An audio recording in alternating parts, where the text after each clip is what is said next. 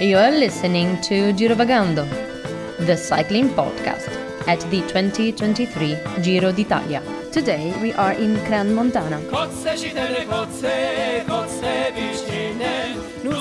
shikora,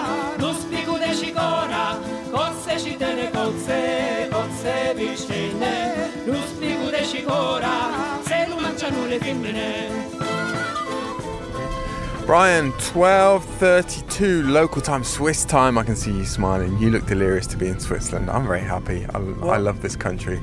The scenery, and we're being treated on that front as we head down the Grand Saint Bernard. Um, yeah, it just makes me feel good being here. Anyway, just looking at the dashboard of our car, 12 degrees centigrade, And, roads uh, completely dry. Even patches of sun here. Yes. Um, been messaging a few riders this morning, and well, they don't really know what to think. It's also, I mean, there's a lot of people who need to agree on on what what the best decision is. And after the severe weather protocol, everyone gets their say. And yeah, we've seen before that was that structure was put in place. There was just a lot of polemica also because it wasn't communicated very well what the decision making was, and yeah, there's there would always be one of those parts in disagreement. And today I'm that part because, I mean, no disrespect, but this is like actually Best conditions we've had on the Giro, and that's yeah. not even a particularly facetious comment. It, No. They look pretty perfect, the conditions. Yeah. Um, obviously not too hot, but perfectly dry. Some blue sky, as you say.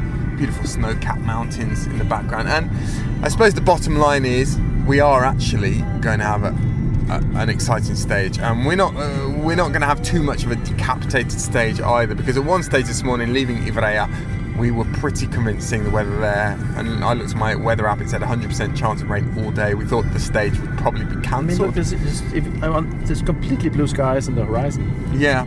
So at least we've got those last two climbs, the two hardest climbs that were originally on the day's route, and um, well, it's it's going to be a stage worthy of its pre-race billing. I think. Mangiano le femmine. Brian, not buonasera, but bonsoir, comme on dit en Suisse romande. How's it going? It's going well, my my friend. That's we the are, first time you smiled today. Um, we're in enemy territory for you. Well, I'm gonna just start by quoting the famous poet Allen Ginsberg. Daniel, the heat came round and busted me for smiling on a clouded day, because Daniel, we're sitting in the after ski of this like f- blizzard that covered the Giro. And we're at the Bar Gianni. We found a small Italian, like local place in Could that be. Gianni? Who could it be in honor of today? Gianni Moscon, maybe. Gianni Moscon was in the headlines earlier today. He was suggesting yeah. that the whole the the stage 13 that was initially planned from uh, where were we near Ivrea this morning to Montana should have gone ahead in its entirety, and this was a minority view, wasn't Formerly it? known as the Tractor of Trento, now the snow plow of, of this year's Giro. But Brian, we also heard at the start of the episode, well, that was our conversation on the way down from the Grand Saint Bernard at around lunchtime today, heading down towards Martigny. And we, like a lot of people, emerged into the light at the end of the Grand Saint Bernard tunnel, tunnel that's been the subject of a lot of debate and conversation over the last few days. We were startled by how good the conditions were, as you heard there, weren't we? It was, it was basically it was light at the end of the tunnel. As soon as we crossed uh, and, and the other side of the Alps, we were in I wouldn't say mild conditions, but significantly better. Completely the opposite of what we came from in Italy, and it was yeah, it's quite pleasant for Switzerland. And Brian, it was a day of intense debate and speculation, wasn't it? We had that decision early in the day that, well, initially we thought that the stage might be cancelled. Then we thought that the penultimate climb might be taken off the route because uh, there had been reports that it was going to be, well, the surface wasn't very good, it was going to be cold up there, it was over 2,000 metres. And then finally we learned that this compromise had been struck and a truncated. Um, how many kilometres was it in the end, Brian? A truncated Uh, stage would go I mean, the stage was the reduced stage of today was 74.6 A 74 kilometers. kilometre stage. The original would go stage ahead. was 207 kilometers. Yes. But that stage did go ahead, that truncated stage. And Brian, I suppose without too much further ado, we should get to the of the tappa. We will talk a lot about the rights and wrongs of the decisions that were taken later in the episode, of course. But let's get on with the nuts and bolts as you take a sip of your Pinot Noir. I've got a glass of Chasselas, known as Fendant, in this part of Switzerland. But Brian, That Pinot is like the warmest part of my day. That's like it, it was They pulled it out of the oven The Pinot shortly. Noir is extremely apt, as we will find out in just a second. exactly. It's time for the tale of the tappa. Thank you, Daniel. So the reduced stage 13 was from La Chable to Crans Montana, 74.6 kilometers of the original 270 kilometer stage. A lot of riders warming up because it started uphill, and uh, there was a reason for that. Very uh, aggressive start, lots of attacks, uh, riders early uh, being dropped. Those attacks created a strong group, uh, but from the initiative of Jefferson Cepeda of EF Education, who got uh, some good climbing company shortly after, as none other than Thibaut Pinot came blasting through, including his teammate Bruno Armirail, who was there to motor the gap bigger. Pinot, who was obviously, you'd think, chasing points for the GPM and the climber's jersey on the first climb, but as this shortened stage went on, it began to look like an enterprise of a way more grandiose ambition. Pinot was on the attack in all kinds of ways, climber's jersey, GC, stage win included. Others had plans too for this shortened stage, and uh, there was obviously a stage win up for grabs uh, depending on uh, Ineos's, uh, Team intentions of it. So the breakaway that stuck consisted of, other than Thibaut Pinot, Jefferson Cepeda, Derek Gee of Israel, um, Premier Tech, Einer Rubio from Movistar, and Valentin Paret-Peintre. He was actually initially dropped, but he got back on this much debated descent of uh, Croix de Coeur, just actually to attack and drop the others. That seemed to be like some kind of red flag or um, it, start, it basically it meant that Pinot just countered him attacked already on the descent. There was all. I mean, Pinot was in an attacking mode today. He, he was com- un- completely out of control, and uh, that was a joy to see. Uh, at this point, the pink jersey group was led by Ineos, and they were uh, a whooping three minutes and 14 seconds behind with just 47 kilometers to go. Now, remember, Daniel and the listeners, before this stage, Pinot was 15th in the GC, 448 behind Thomas, and he was animating this breakaway He very was, much. He was hotly tipped for this stage by some very venerable journalists yesterday evening, though, wasn't he? Yes, he was. And uh, well, he actually ended, uh, like I said, attacking onto the descent into the valley before the last climb up here where we are right now. A big and very motivated effort from the Frenchman riding his last Giro. He didn't get away at first, but it was certainly a real sign of uh, the plans he had for, the, for today. Luckily for Pinot, the collaboration in the breakaway worked quite well going through the valley. It had to, as uh, Ineos had timed their pace on the second climb, the, the Croix Coeur, really well. And that meant that both Ben Swift and Pavel Sivakov, who'd been dropped, came back and were able to uh, pull on the flat before the final climb out to Crans Montana. At this point, the breakaway had a three minute gap with 12 kilometers to go. Pinot went again. I stopped counting how many times Pinot went and came back and went, and he got quite frustrated as well. Uh, he clearly did not want company. He ended up getting it. And at the end, that um, as the main group had reduced to 30 riders, it was uh, to be contested to three riders in the breakaway, the win. It was quite curious because I was sitting there waiting on now. Now Pinot's going to go. He's going to wait. He's going to go, and, and I was quite certain he had this one in the bag. But uh, the champagne pops didn't. Uh, the champagne bottles didn't pop for Pinot. It was Einer Rubio who was left. Um, uh, had probably left most of his energy in in reserve. Maybe even having bluffed on uh, on the way up here. He waited and waited, and then he won. Very smart win for Movistar. Rubio's biggest to date. Pinot took second, and Cepeda took third. Now, in the favorites group, things uh, happened as well. First attack came from Lucky Lorenzo Fortunato from Eolo Kometa, and just as uh, Hugh Carthy attacked after him, it was actually the exact same moment that the final opened up in the front. In the favorites group, Ineos set a pace that halved the numbers of the original bigger group, and uh, Jumbo-Visma were very well represented.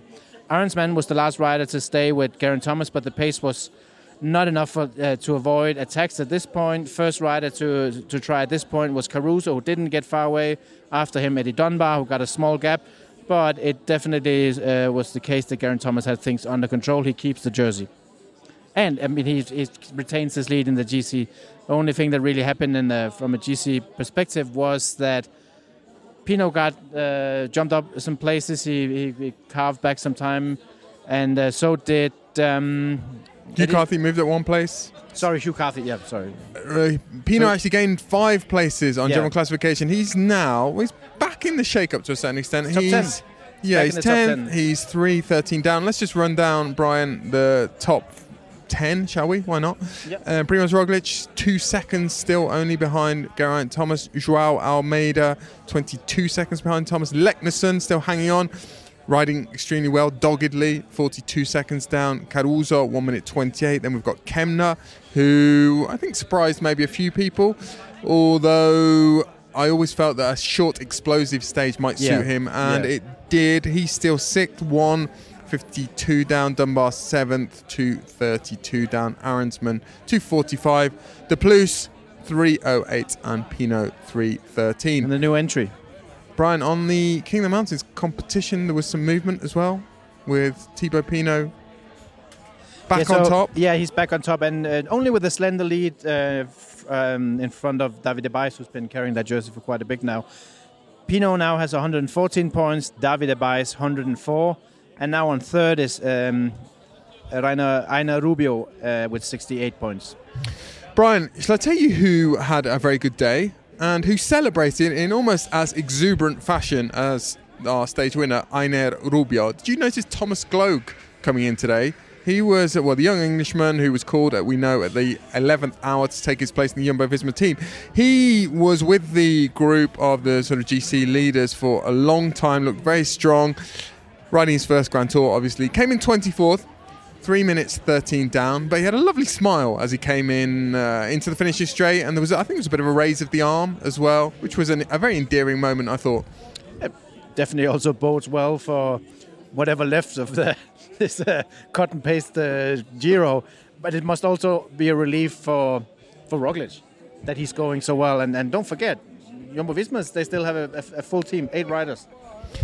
Well brian it was a day of polemica pathos. As i said we're going to hear we're going to talk a lot about that later but well let's hear from a few of the protagonists shall we on a range of subjects. Let's hear from eddie dunbar first just about the decision that was taken early this morning to shorten the stage and to ride well, over the, what were going to be the last two climbs anyway, the Croix de Coeur and the climb up to Crans Montana. And we heard about Eddie Dunbar's little attack in the finale as well. Let's also hear from Max Sciandri, Einer Rubio's victorious, triumphant director sportif. But not his Robbie Italian, uh, not his Italian stepdad, because Anna Rubio actually has a, a, a- almost just as big a connection to, to Italy as we have. Uh, He, we- yeah, he spends a lot of his time, most of his time, in Benevento, which is a very unlikely adopted home for a professional cyclist in the south of Italy. came there um, in 2017. to start- And to start finally, riding. and finally, let's turn our attention to the GC Group, and we'll hear from Marc Reef, the Jumbo Visma Director Sportif, about Primoz Roglic's day, and also Thomas Gloag as well. I, I understand there's a lot of work gone into organising a race like this, but uh, yeah, we we wanted to race the first climb and still race up here. We were just scared of the not scared, but that that descent was fairly dangerous, um, and that's what we were trying to avoid. You know, we wanted a race today. That was never an issue, um, but. You could see we drove up that climb; it was absolutely fine, and that's what we wanted. Um, as I said, but that was the decision that um, was taken out of our control. Well, Max, um, that was a very smart game that I know Rubio played. It looked like that. On we didn't think he had a chance. He looked like the weakest of the three. But what was really happening in his head and in the car? Well, you know, from, from the breakaway, actually on the first climb when they went, as always, Pinot, Pinot, Pinot Thibault is a guy, you know, he's going to go for KOM jersey. He's going to be the driver of this breakaway, and that's what he was actually. He went a few times. The first kick when he went at the bottom of uh, Montana was my fear that he would have put a big gap in, but he slowly, slowly came back. He's managed to pace himself and just do the job and drop down. He looked as though he was he was talking in the microphone a couple of times in the last two kilometres. I mean, what was he what was he being No, told? we just went through. We just went through the last K again. I just reminded him how was the last K. I just reminded him how was 2K to go, and and you know just going through stuff like that and just giving him positive vibes or whatever I could give him from the car. And he seemed to, um, it seemed as though Cepeda and Rubio they weren't chasing each other. Was there any kind of alliance, a sort of South American alliance? Do you, You know, think? I didn't really see much of the race, even being behind the, the breakaway. You know, sometimes with the hairpins you get a little bit boxed behind, uh, and I didn't really see much, but maybe could have been something like that. I don't know. Nothing that I knew of. Well, great day for you, Max. But uh, just generally with the shortened stage, I mean, were you relatively satisfied with the decision that was eventually made this morning? Well, as I just said now to even to Italian TV, I mean, I think it was a, a, decision taken by everybody, and that's that's a good thing. Whatever the decision was, obviously, it doesn't help the, the all the t- smaller towns and, and provinces, Aosta, and everybody involved in the in the start of the stage. But this is, you know, this is what happened, and the decision was was taken, and it was a good decision. and the emotion in the car when Big, When you he crossed I the mean, line? You know, when you win a stage in the Giro, it's, it's, it's amazing. A lot of work, a lot of stress, a lot of everything behind it, and you know, you get it. It's it's a massive. It'll take a bit to sink in. It's it's in right now, but it's going to go down. Well, Mark, can you tell us what, what was the plan before the route was changed today, and what was the plan after it was changed? Uh, before the race, um, before the stage, we would try to uh, to to make it somewhat harder at, uh, at moments when the when the feeling was also uh, good for Primoz. And now, in the first place, yeah, we had the situation that Ineos immediately took control. Uh, it was also a yeah, relative short stage and 10 stage, and uh, and yeah, they set a good pace so that we yeah could follow. And uh, and in the, end, in the end, it was also fine to finish with this group. You said you could follow. Was it impossible to attack? Was the tempo too high for anyone to attack? We didn't see many attacks from the, that group. Yeah, I, I don't know yet, uh, but I think that the tempo was uh, was good enough to uh, to follow, and um, and I mean the situation, how it, how it was today, uh, also at the finish line, was okay for us. I mean the GC is uh, is how it is. Everything is still uh, close together, and uh, and there's, there are many uh, many hard days to come. So it's okay like uh, like how it is now. And just on the route change, I mean, a lot of people, a lot of the riders will try to explain their sort of fears and, and why it was a good decision. Can you give us your explanation? Explain to someone who might be disappointed that we didn't see the whole stage um, why the decision was a good decision. Uh, in the first place, they uh, heard yesterday, uh, or they got some pictures that there was still uh, that the descent of the Croix de Coeur was uh, was quite dangerous. In combination with uh, with the weather forecast and also what and, and everything what is already behind us, um, the riders voted together for uh, for a route change. That's something what they proposed to to take the Croix de Coeur out, uh, the combination from and the descent and the weather conditions to go around. Uh, in the end, uh, the RCS came with a proposal to start and at the bottom of Croix de Coeur. Um, yeah, you have to find each other somewhere, and uh, and I think that the riders and I think also all the teams were happy that uh, that the RCA, uh, RCS was uh, was open for uh, for it. Uh, also looking to, to everything what uh, where we've been through uh, already the last couple of days. I mean, nobody can can change the weather, but it's something where we have to deal with. And and yeah, I think that everybody is happy with with that RCS was open for it, and, and also with the change in the end because yeah, the the weather stayed good uh, from the from the start. Um, and, and in the end, I think that everybody saw a nice race on TV. How confident are you, having seen the way Primoz is riding? I mean, are you happy with the situation as it is at the moment as a team? Yes, uh, we are. Yeah, we are very happy. in The situation, how it is, is okay. Um, day by day, we are growing more into the race. Um, yeah, the riders that came in on the last moment are also growing. I mean, you saw Rohan Dennis also still uh, being there with uh, with the last 20, 25 riders. What is a, what is a good signal? Also, uh, Thomas as Gloag was uh, was there and, and is and is growing. I mean, he's still young and and tomorrow it can be another day again. But yeah, like what he showed today is uh, is really promising. And I mean, Seppi is uh, is there around. Primoz Kuhn is there. Um, so yeah. I mean, we are happy with with the situation, and we are confident also for for still the really hard third week. The Cycling Podcast at the 2023 Giro d'Italia is supported by Science in Sport. Science in Sport, fueled by science. Thank you very much to Science in Sport for supporting the cycling podcast coverage of the Giro d'Italia. Now, in my experience, one of the best things about covering the Grand Tours is dinner time because you get to enjoy all of the great food that Italy in particular has to offer. Now, the teams themselves have a chef on the road with them, and I asked Pavel Sivakov of the Ineos Grenadiers what his favourite dishes are when he's at the Giro d'Italia. We we do look uh, always look forward to dinner. We have a a great our great chef chef James here, so always yeah always amazing food with him. Uh, for the pasta, um, it's a hard one between cacio and pepe and carbonara. I think. Uh, yeah, probably carbonara. I would go for that. And for the for the pizza, I would go with a good buffalo on top, uh, tomato sauce, some some good parma ham, and maybe a little bit of truffle. I like the, the, the taste of truffle. So yeah, it might might sound a bit posh, but uh, I like the the truffle. Well, Brian, we're in Switzerland, a country renowned for its order, um, for its adherence to rules. Its neutrality.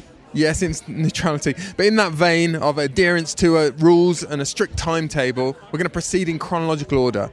We're going to deal with what happened at the start of the day. Um, even hearing from people talking at the end of the day and reflecting on that. So, we've established that the stage was shortened. Um, it was shortened to 70 something kilometres, wasn't it? And had one not known, Brian, about all of the sort of preamble and all of the kerfuffle preceding the stage, we want, we, you would have felt that you'd seen an entertaining mountain stage, particularly the, the first part of the mountain stage today. It looked as though, well, we were in for a crackerjack of a stage. I mean, if you Lots switched on the TV early. when you got home from work, Exactly. all, And- of, all of this will, will be news to you. Yes, Brian. However, we mentioned that sort of disconnect between what the conditions were were looking like when we emerged from the Grand Saint Bernard and well, the decision that was taken and expectations about what the conditions were going to be like. And this, I suppose, brings us to the fundamental polemica of today. It was a decision taken really based on a hypothesis, wasn't it? Not on the reality. It, it was, of well, the it was a it was a vote. So my recap of this: it was a vote based on the decisions how it looked yesterday for today's stage. Yes. and um, it looked to be a lot worse than it was coming down from the Croix de Coeur, and the riders and the riders did not want it. They didn't want to. That was their. They didn't want to do that descent in the rain, and uh, if it was snowy rain, that would also mean that the um, the severe weather, weather protocol. We can talk about that later on. That would kick in then. There wasn't. You couldn't apply the severe weather protocol for what what the climate uh, conditions are. Brian, do, would it be worth just reading out what the what the provisions are in the extreme weather protocol? Yeah, I have it here. Just uh, so in if so, there's listed six criteria where the severe weather pro- protocol can set in, and one, freezing rain. Two, snow accumulation on roads. Three, strong wind. Four, extreme temperatures. Five, poor visibility. Six, air pollution. So those are the listed weather conditions that will then potentially kick in the severe weather protocol, where they have different methods of either shortening the stage, canceling the stage, moving the start, moving the finish, etc. But these provisions they deal with realities, not hypotheses. Am I That's correct? an I mean, extremely the- good point. It, this is a, it's a very difficult thing because obviously around a bike race there's a lot of infrastructure and the things that have to be arranged in advance. Yeah. Um, and if we go back to the times when the extreme weather protocol has been applied in the past, it, it's not uncommon for it to be applied on the basis of a hypothesis. Yeah, and remember that it was. This is the irony of today, a little bit, I suppose, that the severe weather protocol was made so that they didn't have to argue or um, postpone the start on the day, so that they actually make prudent decisions on the day before the race that everyone agreed on, all the relevant stakeholders, the jury, the riders, the teams, i.e., the riders, and the race organizers, so they would meet at the same table and figure out what the best solution was given the conditions. But the interesting thing is here, and I think that's worth a pretty serious discussion, is that there was they uh, there was a bargaining basically because, like I said initially, they didn't the riders didn't want to do the descent of Croix de Coeur. That's exactly what they ended up doing. But as a as a wager, as a compromise, they didn't do the first like long part of the stage. They skipped major parts of it, basically two thirds of it, to uh, to just do those 74 kilometers. So they ended up doing what they didn't want to do, but they were happy because some of it was cut off. And that has nothing to do with the severe weather- protocol and the arguments that I heard and the arguments basically that Geraint Thomas put forward and other riders. What we heard in the in the sala stampa today was that it's because of how much it's been raining early on in the Giro. It's the every, everyone is probably quite tired, you know, and there's been other things disrupting this race, and that apparently had a big say in the decision that was made today. So, in my opinion, it wasn't the weather the extreme weather protocol. It was basically an arm wrestle between the peloton and the organizers.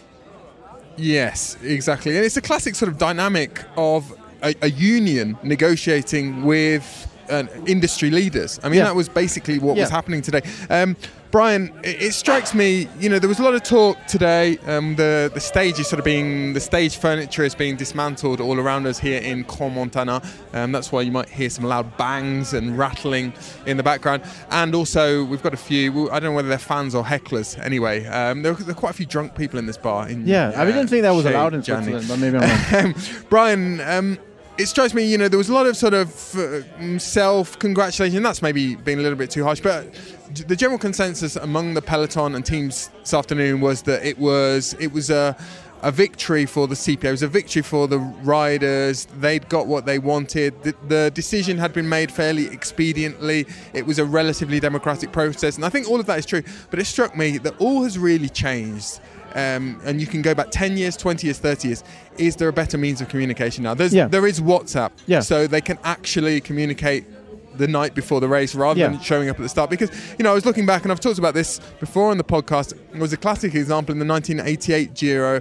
And that, of course, is famous, infamous for the incident on the Gavia. But a couple of days later, they were supposed to go into Austria over the Timmelsjoch, the Passo del, del Rombo. And there were threats of strikes. And there was this sort of consensus in the peloton that if any snow fell, then they would all stop and they would get and then they would get changed get undressed effectively change their clothes in a tunnel um, near the top and what happened there was a huge mutiny there were riders uh, bolting off down the There's a more road one that's relevant here. there well. is. There's the, the Nairo Quintana incident Exactly. in 2014. And, you know, that day in 1988, there were, as I said, these recriminations towards Vincenzo Torriani, the race director, that Jean-Francois Bernard, the French rider, was sort of swearing at him and learning all sorts of new Italian swear words that day. But um, the dynamic, you know, I was reading, I went back and read the newspaper re- reports today, and the dynamic that played out there was very, very similar. Just with today, it was with 21st century technology. I mean, so Rai was a host uh, broadcaster. They have an after show after the stage called Processo della Tappa. And a processo, it certainly was. Is, a court case. and uh, there was uh, there weren't any lawyers there, but it, it was quite clear what the editorial opinion was from from Rai, and including the expert commentators in this case Stefano Garzelli, Alessandro Petacchi, the host Fabretti.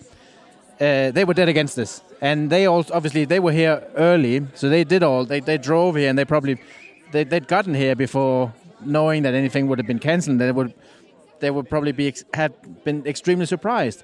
And I tell you, Dan, you were out doing interviews, and I was watching this. They were angry, and they would say, "This is you are."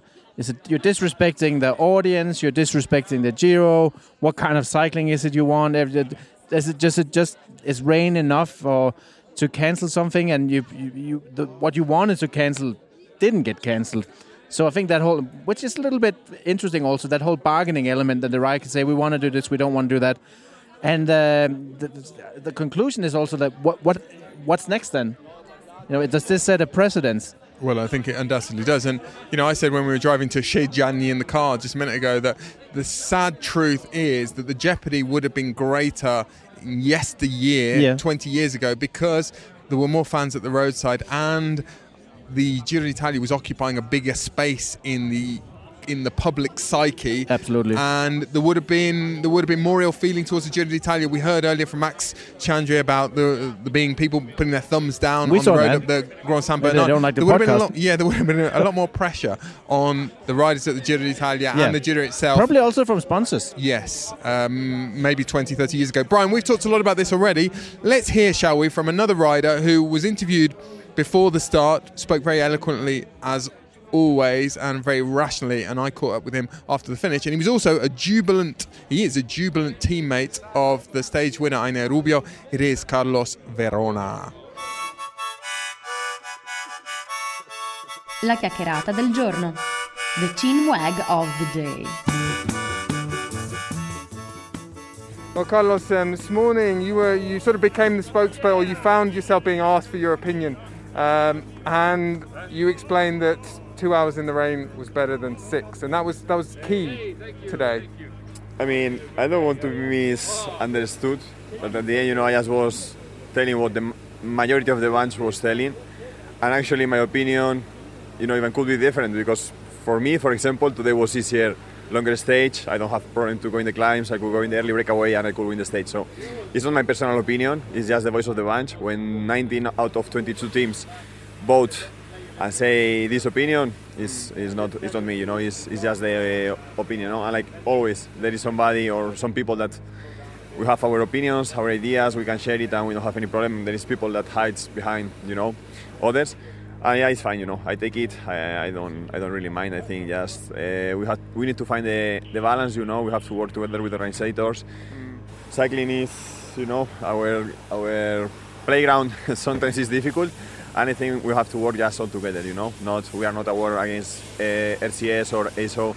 I think we just need to find a solution. Also now with Adam Hansen in the CPA, I think we can make some steps forwards. The first thing of all, I think we need to get clear what is the extreme weather protocol because it's the first thing has to be clear so we can take objective uh, decisions. And with this, we can continue. You know, uh, today I think after all, yeah, uh, maybe the weather was not that bad as expected.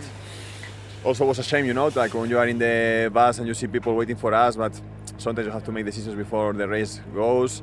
And this happens, no? If there is not a clear communication between the organizer and the cyclist, maybe we can take the wrong decisions. But I hope that, like the, what happened today, is a present for the future and we can start slowly to work uh, more closely together for the well of the sport, uh, the cyclists, uh, the, the, races and the fans. And how much is the fact that it's been such a hard Giro and you've had so much bad weather and the stages are long? I mean, how much was that cumulative fatigue a factor today? I don't see anyone complaining for 200 kilometer stages, you know, like it's our sport, it's our, and also like I mean, makes sense like we have such a long days because at the end this is endurance sport and go, gonna win who the, the, one who survives, no? So I think this is not the matter. I mean, like it was more today. We were afraid to do two because to the, on stage 10 we had 30 kilometer descent with two degrees, and I tell you, like was horrible, a lot of chaos, mess, and I think everybody was a little bit afraid to have the same today. But with the difference that we had two long descents, you don't have a close enough to change. So we expect a much worse weather than it was at the end and you know like this is something i think today was a day to learn from everyone for the race organizers for cyclists for the cpa and in the future try to do a little bit things better. Uh, if there is a plan b i think always must come from the organization not from the riders. Then have time in advance to check it out this uh, plan b and also have people in front of the race to check if the weather forecast is that bad, you know, because at the end, if there is somebody really like uh, in the morning of the day at the top of uh, San Bernardino and says, no, there is not uh, that bad weather, then okay, race can go, no? So I think we need to start working in the future and I think we are in the way, you know. Also, I think everything has to improve and we are in the way. Carlos, I'll let you go and celebrate. Just one last thing. Uh, yes. Einer Rubio's stage win. Um, one second. Vámonos. Yes. Uh, just last thing. Well, we've, you've just been celebrating with uh, Rojas here. Um, how, do, how does it make you feel? And just um, well, how much does he deserve this?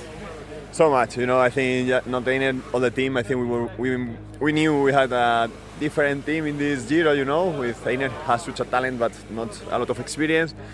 So that's why also I'm here. Rojas is here. You know, to try to get them a little bit calm. So I'm, I'm very happy. You know, we try in the first week everything for Gaviria. Now was coming in our opportunities and I'm very happy that Einer could make it today for the team. You know, also two days ago we were in very low times with Oscar in the hospital.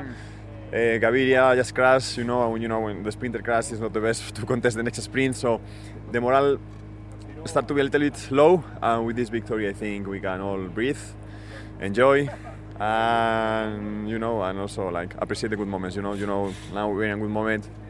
80, uh, 48 hours ago we were in like Not so good moment. not so good moment. So yeah, we are super happy. Right, Brian, that was Carlos Verona, and uh, well, that was talking after the stage. I said he'd been talking before the stage, and um, well, during the stage. In fact, on my way to the finish line, while Thibaut Pinot was still down the road and our hearts were still in our mouths, I dialed Lionel Birnie's number, and well, this is today's pausa cappuccino. It's past 11, time for my cappuccino break. La pausa cappuccino con Lionel Burney. Dopo le 11. Lionel, it's coming home. It's coming. Cycling's What? coming home. What's Remember this in reference to? Well, this is the this is the Thibaut Pinot song, isn't it? Oh, of course, of course. God, what a yeah, sorry. disappointment!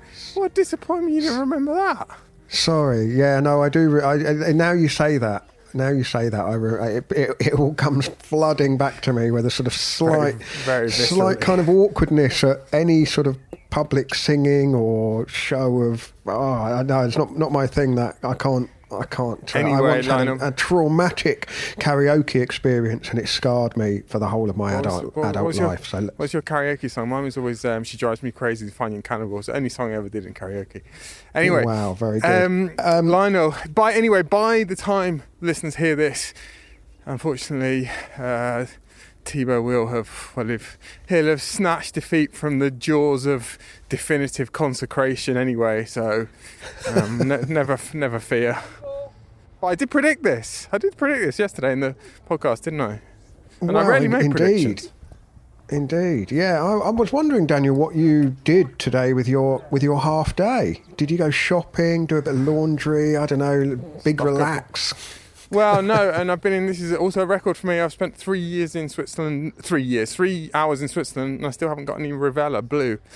Um, anyway, anyway, Lionel, on with the serious business. On with the racing, or the polemic at least. Well, yeah. I mean, this stage is looking like definitive proof that you're right and I'm wrong about shorter stages. They have raced hard uh, because the stage has been significantly shortened, and wow.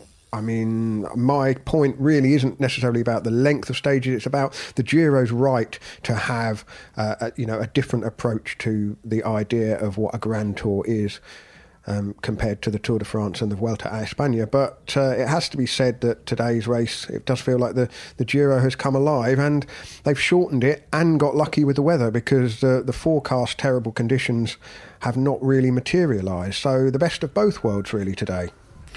Yes, Lionel, it has been a bit of a crackerjack stage so far. Um, as I talked to you, well, we've got one climb to go, haven't we? But yeah, it's been action from the gun, significant action as well, not just not just sort of breakaway hunters fighting it out amongst themselves, but things that could have a lasting impact on the final destiny of this race. And this is what I always say, isn't it? About I like it when the break, the narrative of the break, and the narrative of the general classification are intertwined, interweaved, even on sprint stages. You know, I think that should be the case, and uh, I think we see that often at the Vuelta a España. And part of the reason for that is that the action t- tends to kick off very early and it poses questions of all of the teams in the race very early. Um, and I don't necessarily think that's the case at the Giro. And of course, today's shortened stage couldn't be more of an advert for your Kilometre Zero episode this morning, which talks about whether the, the Giro is bruised or whether it's broken. A really excellent listen, put, putting a, a range of points of view about, uh, well, the, the Giro's bad luck that we've talked about. I mean, when we think about long stages, funnily enough, uh, in 1984 in the Tour de France, Crans Montana hosted a finish and then the start of the following day's stage. The, the following day's stage went back into France and it was 320 kilometres long and it took the riders 9 hours 28 minutes. Frank Hoste won the stage, Sean Kelly was third. I mean, that's taking things to extremes. I don't think anyone is suggesting uh, stages should be that long. that, That's, no. that's absolutely ridiculous. But um, and also on the the way that it was all resolved this morning with the, the riders and the teams making their representation to RCS, the race organisers. Adam Hansen has really stepped to the fore as the president of the CPA, the Riders Union. Uh, it does feel like the riders are presenting uh, a much more unified front when it comes to um, putting forward their point of view about when it's uh, basically time to invoke the extreme weather protocol, which was the reason for today's shortened stage, even if the extreme weather didn't quite materialise. If people want to listen to a lot more from Adam Hansen, I interviewed him just before the Giro, and that episode is available to friends of the podcast. Sign up at thecyclingpodcast.com. Well, Daniel, Derek Gee is in the break again today, and the quest for a nickname continues. Speaking words of wisdom? Yes, indeed. Yeah, and there's some humdingers that came in yesterday, some good nominations. Yeah, Brian McClaskey has, uh, he thinks that Loon is a good start, but reckons we should make it Loony. Has a better ring to it, he says, because that's the name for the Canadian $1 coin, which has the common loon on it. I didn't know that. Thank you very much for that, Brian. So maybe that should be it. Loony. I don't know. This uh, feels very much as though I'm on a crash, a crash course with a dubious mission, much like when you coined uh, a pretty invidious nickname for Simon Yates a few years ago. It sounds, it feels as though I'm going to be told, probably by you, that on the second rest day I have to go and present Derek Gee with his new nickname, which he's going to hate. and I'm going to be I'm going to be cancelled by half the peloton. Maybe such poor yeah, taste. Well, maybe you could soften the blow by presenting him with a, with a one dollar coin. You know that would that would probably take the sting out of it, wouldn't it? It would. It would.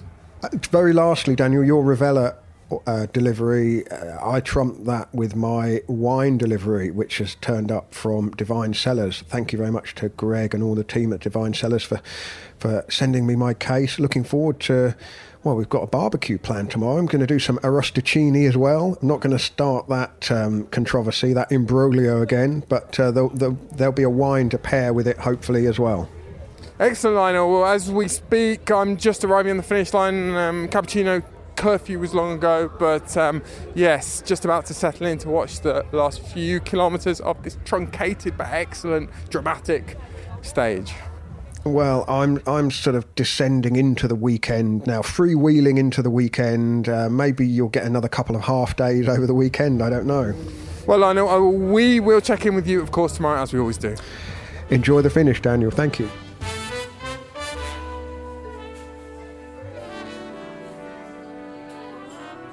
So, Brian, jubilant scenes, as I said, at the Movistar bus up here in uh, Crans-Montana this afternoon. What a difference a day makes after Sciandri. Yeah, two days. Uh, we saw him at the hospital when we were sitting outside the kebab yes. place. And, and also, Brian, what a contrast between the scene there and the other scene that I witnessed at the finish line. And well, I, I alluded earlier to the fact that you are sipping uh, what I hope is a lovely Pinot Noir, and I saw a Pinot Noir at the finish line because Thibaut Pinot, he was inconsolable, as one would expect. And, you know, the pathos, it was a day of pathos and polemica. And the pathos of Thibaut Pinot's career was beautifully encapsulated in those couple of hours when he was down the road. And I said yesterday, this stage suited him perfectly. It was made even more explosive, suited him possibly even better when it was shortened today. And he looked like the strongest rider in the race, and yet it, it somehow didn't happen. My theory, is had it been the original stage, then he would have won because it would have been a lot harder.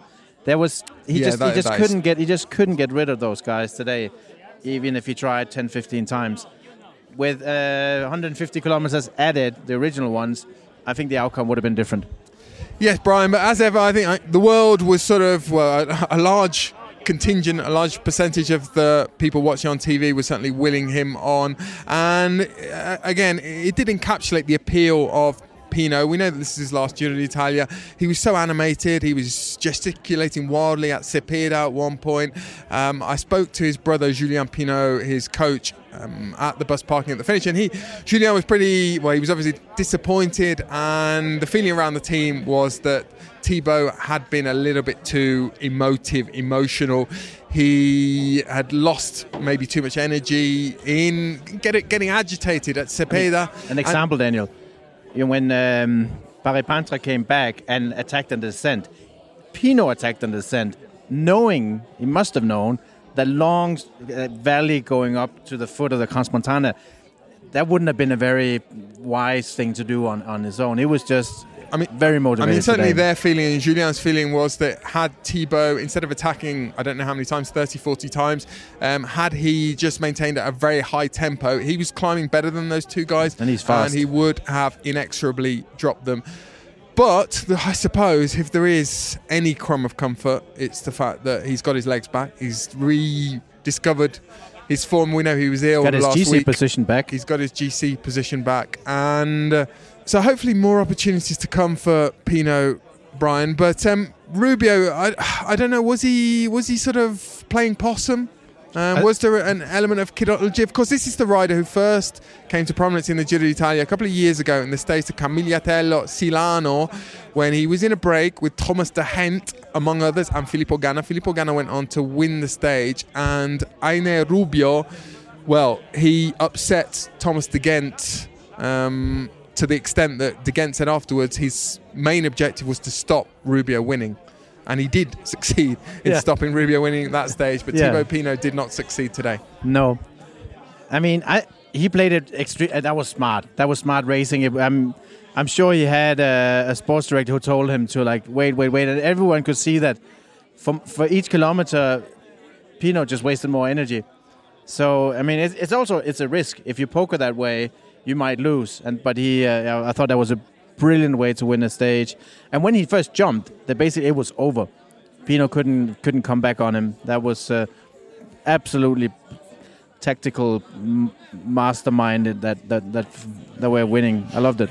And Brian, well, he's a rider who has been sort of touted as a future star for a few years. We we've sort of talked about the the fading golden generation of Colombian riders and how there's a bit of a vacuum behind, and maybe um, Buitrago of Bahrain Victorious is the most likely heir to the generation. Well, it's all because Bernal has been injured, isn't it? Yeah, the, the, there's the Bernal issue, and, and there's also the fact that Nairo Quintana has sort of exited the stage, and Rigoberto Urán is obviously, well, he's getting into the twilight of his career. But Rubio is a guy, I mean, he won the, well, he won two stages in the Baby Giro, one in uh, 2019, 2018, and he was one of the guys who was sort of anointed as the successor to Quintana or, Ber- um, sorry, Quintana or Uran. Or Chaves, for That could- example, that and could it still happen. Yeah, it hasn't quite happened for him, and I, I think that he looks at his best on days like today in mountain breakaways. But um, yeah, much needed, much needed victory for Movistar, and um, and just a word on Cepeda as well. Uh, great, it's been a great Giro so far for EF Education, Easy Post, and. Well, certainly on the first climb of the day, he looked like he was pushing much too big a gear and that he had no chance of beating Thibaut Pinot. But he was the one that was riling Pinot the most, wasn't yeah, he? yeah. A bit of a he was waving his fist at uh, at him quite a few times. It's interesting how EF have gone. I mean, I think they have great plans for for the la- for the latter part of the Giro. We also saw Hugh Carthy today, who's clearly coming into form, and there's a lot of good opportunities for him. And uh, yeah, it's just a. And I think I anticipated it a little bit when we talked about what was going to happen post Remco, that breakaways will go in this in this Giro now, because the the GC is so is so close. You know, uh, Thomas is still leading with only with two seconds, and Thomas even said today in the press conference that it was probably Rep, um, Roglic didn't want to have the jersey today because because he says then I'm the one sitting here talking to you guys. It's not that I don't want to, but that's another half hour of my recuperation that just goes down the drain. Basically, that's not the word you used, by the way, but that was the gist of it. And uh, that makes a lot of sense. So I think they will let breakaways go. They'll try and control each other. They'll look at each other they don't really care about the stage wins yet at this point of the race. So more opportunities for those riders who are or are not interested in GC. You can't say that about Pinot anymore. He's too dangerous. you can't really say that about Hugh Carthy either, because he's a danger man once we come into the mountains. You are listening to Girovagando, the cycling podcast at the 2023 Giro d'Italia. Well, Brian, we dealt with the polemica, we've dealt with the pathos. Um, shall we deal with the uh, passivity that we saw in the. Was it passivity in the GC group at the end? Not many attacks. I thought we would see more, but I think it was, well, I, as I intimated to Marc Reef earlier, I think it was more a reflection on Ineos's strength and Yep. the tempo that they were setting. Interesting that Pavel Sivakov, there were a few riders today, it just showed the what what a difference a fast start and explosive start makes. There were a few riders who looked dead and buried early in the stage today. Jack Haig was one of them, Sivakov was another, and there were others who then reappeared somehow at the end of the stage. And they played it smart, Team Ineos today. Just the fact that they were setting a tempo that made it possible for Swift and Sivakov to come back, and that made that made a huge difference in the valley before Montana. And I think the way they, they communicated that is uh, is almost from a GC point of view, play of the day. I have a feeling it would have been different. The the, the GC outcome or the GC action had this been the full stage. I'm, I'm quite convinced about that. But it's also when it's that short, there's a lot of riders. I mean, there was only probably like 20 guys in the GC group, but still, the attacks that came at that point weren't gonna they weren't gonna they weren't gonna be deep. They, it would only be a, a few seconds because no everyone is still was still rather fresh. No one was, I think, cold or under sort of other types of pressure from the, the nature of, of the temperatures we saw today. So I think it's to be to be expected that nothing spectacular happened. Luckily, it did in the breakaway, and luckily Pinot basically saved the day for people who love to watch bike racing. Brian, I hope people aren't being too distracted by the REM cover band in that we can just about hear. I hope they're not losing. I felt like I lost my religion a little bit when Thibaut Pinot uh, didn't get the stage win today. But just on Roglic, uh, a word. I was slightly surprised that we didn't see more from him. But even just in that last, well, I think that you you hit the nail on the head. It was the pink jersey question. doesn't want didn't, it he didn't want the pink jersey because otherwise it would have been ripe for Roglification. I think he probably had in mind if I think I can gain 20 seconds, then I'll do it. I, well, I think he not- could have uh, he could have. Roglified today exactly, and he has to measure up the the risk and the reward. If the reward is Roglification, the risk is the jersey, and having the jersey now, and it's not just the the extra 30, 40 minutes he has to spend in the mix zone on the podium, all that. It's also the fact that then they they they will be the team that everyone looks to to take control, to call the shots in the peloton because Ineos would love to not have that role. So I, I think there's a reason why he kept his powder dry today and and we'll look to other, but more wholesome, more substantial possibilities later down the race. I'm talking about losing my religion. I've also lost a bit of faith in Primoz Roglic because his agent is my Rivella. With this this mythical blue soft Swiss soft drink, he's my dealer. Oh, really? Because he's from Switzerland and he occasionally brings me bottles of Rivella. And the consignment of Rivella um, is stuck in Puglia because he had an incident early on in the Giro. Had to buy my own Rivella at the. Um, uh, Should uh, be a disclaimer Crans-Montana. before every- It, is, it really is before quite a every- big every disclaimer. episode Uh, here. but I, I do try my best to maintain my objectivity in spite of that dangerous liaison. Brian, it's that time of the podcast where we talk about last night and tomorrow. La tappa di domani e la cena di ieri. Tomorrow's stage, yesterday's dinner. Brian, last night we were in Ivrea, home of Olivetti, and home of a, a restaurant which we very much enjoyed. And you know, if, if there's there's polemica in the daytime in this Giro, there was certainly also polemica at the restaurant last night. I mean, I have my version, you probably have yours, but I was looking forward to a quiet dinner with my friend and colleague Daniel Friebe, decent glass of wine, you know, a nice healthy dinner, and there was a table at the back end of the room. forget about the Great Dane. We saw the Rottweiler last night. and they it was like a group of i was probably like 30 40 f- uh, flemish guy or seven maybe. And they were so loud.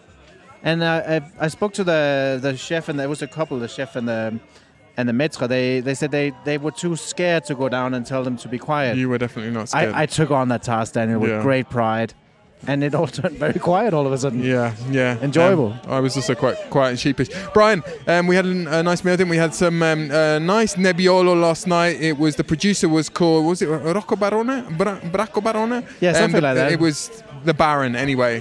Um, I didn't pick the wine. the by the way, Baron of was like- something. yeah. Brian, what have we got? Well, we've got a stage tomorrow that I am not particularly enthusiastic enthusiastic about it. And in fact, I had this discussion with a few people today, including Chiro, um, that really these two stages, so today was a Friday, they should have been switched around. We should have gone today from Cassano Magnago, where we finish tomorrow, which is the hometown of Ivan Basso. We should have gone over the Simplon Pass and finished. Well, we would have had a, an exciting finale had that been the case. And then we should have come back on a Saturday. That's the big showcase for the Giro d'Italia. We should have basically done today's stage backwards. It's like Um, having the World Cup final on Monday morning. yeah, whether the weather, whether the weather, um, top quality podcasting, um, would have permitted, I don't know. But I just think that would have made more sense. Yeah, you can't really have. I mean, let's see what happens, but I think nothing. But it's quite anticlimactic to have a big weekend stage with that with that type of layout, which probably brings me to tomorrow's stage. Tell us about it. Yeah, so it's 194 kilometers from Sierre here in Switzerland, quite close to where we are sitting now, to Cassano Magnano, Magnago in Italy. Got Wonderwall in the background now. And uh, yeah, and speaking of Wonderwalls, an interesting parcours if it was written the other way around. It's not, and that means the big and only climb of the day, a very long and uh, high altitude climb, the Passo del Sempione, is done and dusted with 140 kilometers to go. And after that, It's going to be the biggest nothing burger you have almost seen. completely flat all the way to Cassano Magnago, which is slightly north of Milano, not far from the Malpensa airport. Yeah, I don't know if the if the parcours is supposed to be an illustration of a a rider we both know's careers, ups and downs, but it's just a bit of a meh kind of like Yeah, ending, yeah. Well, I think it, it's got potential even to finish in a sprint tomorrow, um, which is which is unusual, which is strange that RCS have chosen to have a have a stage like that on a Saturday.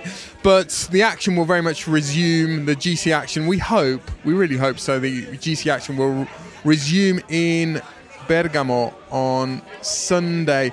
Brian, it's getting later and later in the race who does this favour? Just a, a final word on the GC.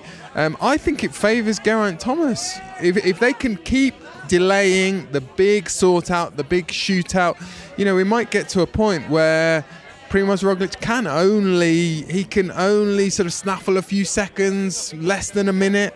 I don't know. We've still, of course, we've still got the two big stages in the Dolomites, and particularly the stage, of the Tre Cime di Lavaredo.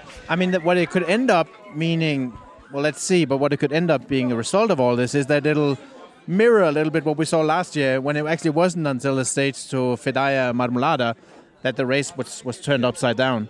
But I, I think, and I'm trying to be, well, genuinely, I think, genuinely, op- genuinely optimistic here. It's way too early to make that call. Indeed, Brian. Indeed. Brian, I think that's about it for this evening. We're going to head down the hill to our little bed and breakfast just underneath the resort of Crans Montana, the very fancy resort of Crans Montana. Um, I had a nice raclette actually in the press room earlier today, uh, defaulting obviously on my vegan diet during the Grand Tours. Um, that was quite enjoyable, and it's that kind of fare in Switzerland, not mm, particularly congenial to your taste, I know. But um, anyway, we're in Switzerland for a few more hours, Brian. So you better, we better, we better, be, you better we better be going and puss restaurants up and close shut at 7.30. That's um, buonasera or bonsoir from me. Let's buonasera, and I'll see you tomorrow in Italy. The Cycling Podcast was created in 2013 by Richard Moore, Daniel Friebe, and Lionel Birnie.